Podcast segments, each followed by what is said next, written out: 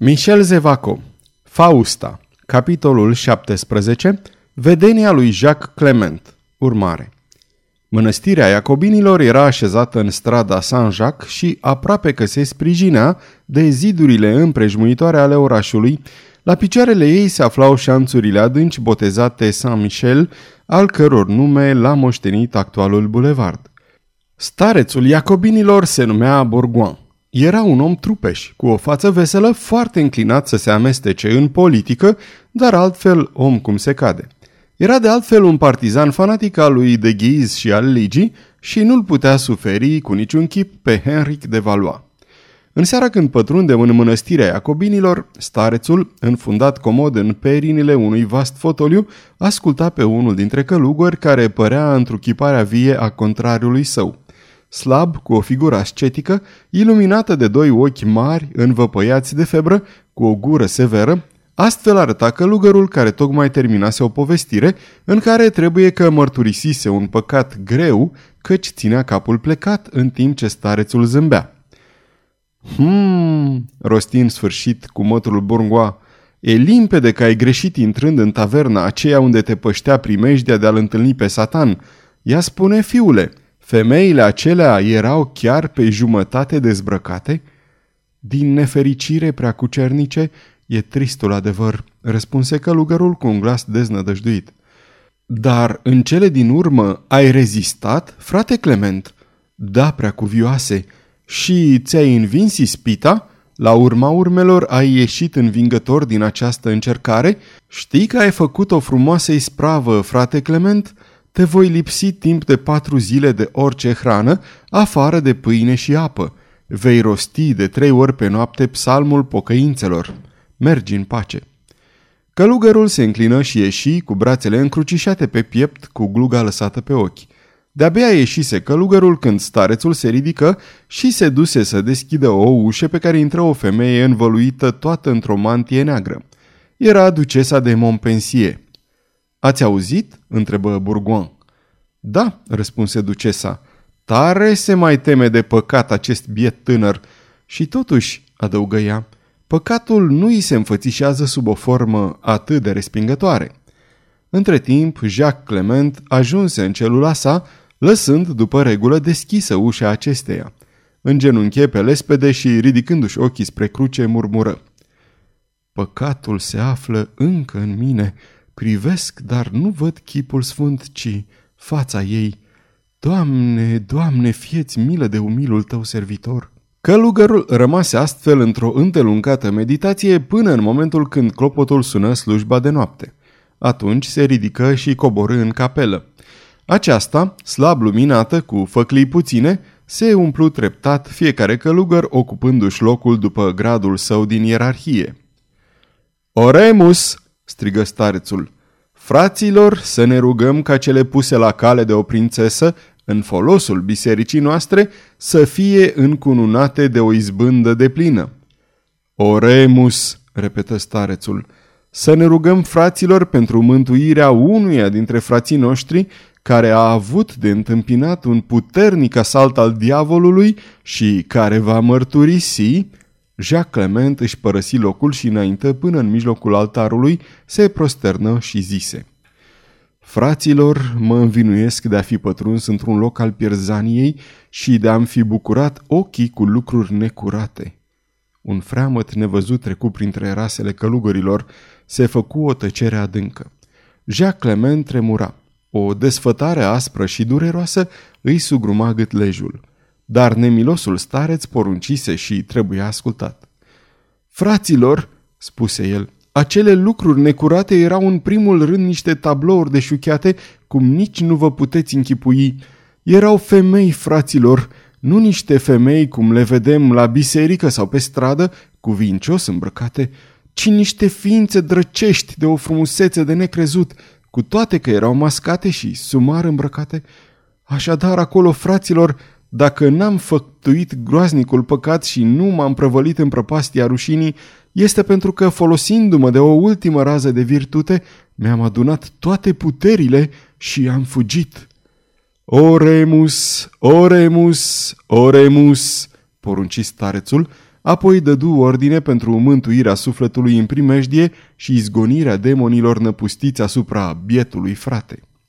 Fiecare dintre voi, le spuse el, să recite de trei ori în cursul acestei nopți șapte pater și șapte ave, precum și odată psalmul pocăinței. Pentru această osteneală suplimentară veți fi scutiți de slujbele de noapte, fiecare să rămână închis în chilia lui. Amin, răspunseră călugării într-un singur glas.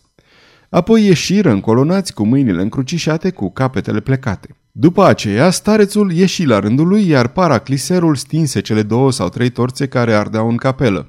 Singura lumină rămasă fu aceea a candelei atârnată de tavan cu un lanț lung.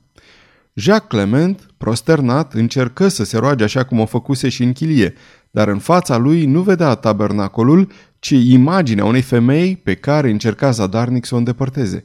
Era chipul Mariei de Lorena, ducese de Montpensier. Dumnezeule, murmură tânărul, așadar, cu toată pocăința, cu toată mărturisirea publică în fața fraților adunați, cu tot postul și rugăciunea, dragostea mă mistuie, mă face să-mi pierd mințile. Dumnezeule, ai milă de mine!' Puțin câte puțin în creierul acela slăit de post, scos din sărite de pasiune, începură să se ivească semnele unor năluciri. Un zgomot surd, îndepărtat, venit de nu se știe unde, îl făcu să tresară. Zgomotul era al orologiului și se auzea întotdeauna înainte de bătaia ceasurilor. Apoi, în înfricoșetoarea și deplină tăcere care îl învălui pe călugăr, se auzi bătaia orelor cu o încetinală înnebunitoare. 9, 10, 11, 12... I se zbârli părul pe cap, făcu o sforțare să se ridice, dar căzu din nou în genunchi încremenit, căci la a 12-a bătaie, acolo, în fundul altarului, chiar în locul unde se găsea, ușa spre mormintele subterane, capela fu luminată de o lucire ciudată, dar adevărată, care forma un fel de nimb foarte discret. Un strigăt i se opri atunci în gâtlej. Ușa se deschise. Dar în locul strigoiului pe care îl aștepta, Jacques Clement văzu o față orbitor de frumoasă și luminoasă, o tânără femeie, minunat de încântătoare, cu părul ei lung, blond, reversat pe umeri. Era îmbrăcată în alb și ținea în mână un pumnal lung al căror reflexe de oțel scânteiau. Figura o înfățișa pe Marie de Montpensier, aceea pe care o adora. Cine ești?" întrebă el cu glasul întretăiat, greu de înțeles. Ești de o bârșie sfântă sau iadul mă supune din nou unei încercări? Arătarea vorbi. Cu o voce gingașă, limpede, fiecare cuvânt răsunând răspicat, ea zise. Liniștește-te, Jacques Clement, nu sunt o ființă a iadului, iar dovada, iată. Odată cu aceasta, arătarea își muie toată mâna într-un vas cu apă sfințită. Sunt ceea ce voi pe pământ numiți un înger. Dar de ce ai împrumutat chipul acesta? Pentru că este cel al ființei pe care o iubești. Cel de sus ți-a auzit rugăciunea și, dacă am luat înfățișarea pe care o vezi, este pentru că ți s-a îngăduit să iubești această femeie. Jacques Clement dădu un țipăt nestăpânit. Îmi este îngăduit să o iubesc?" băigui el. Da, cu condiția de a îndeplini poruncile pe care am venit să ți le spun." Jacques Clement întinse brațele sale încleștate spre fantomă. Orice groază dispăruse din sufletul lui. Vorbește, rosti el cu un glas înflăcărat. Vorbește mai departe. Îngerul a avut un zâmbet viclean, nezărit și spuse. Sunt trimisul lui Dumnezeu atotputernicul și vin să-ți predau sfintele lui porunci. Jacques, Jacques, ascultă! Acolo sus ți se pregătește o cunună de martir, dar jos îți este făgăduită cea a dragostei.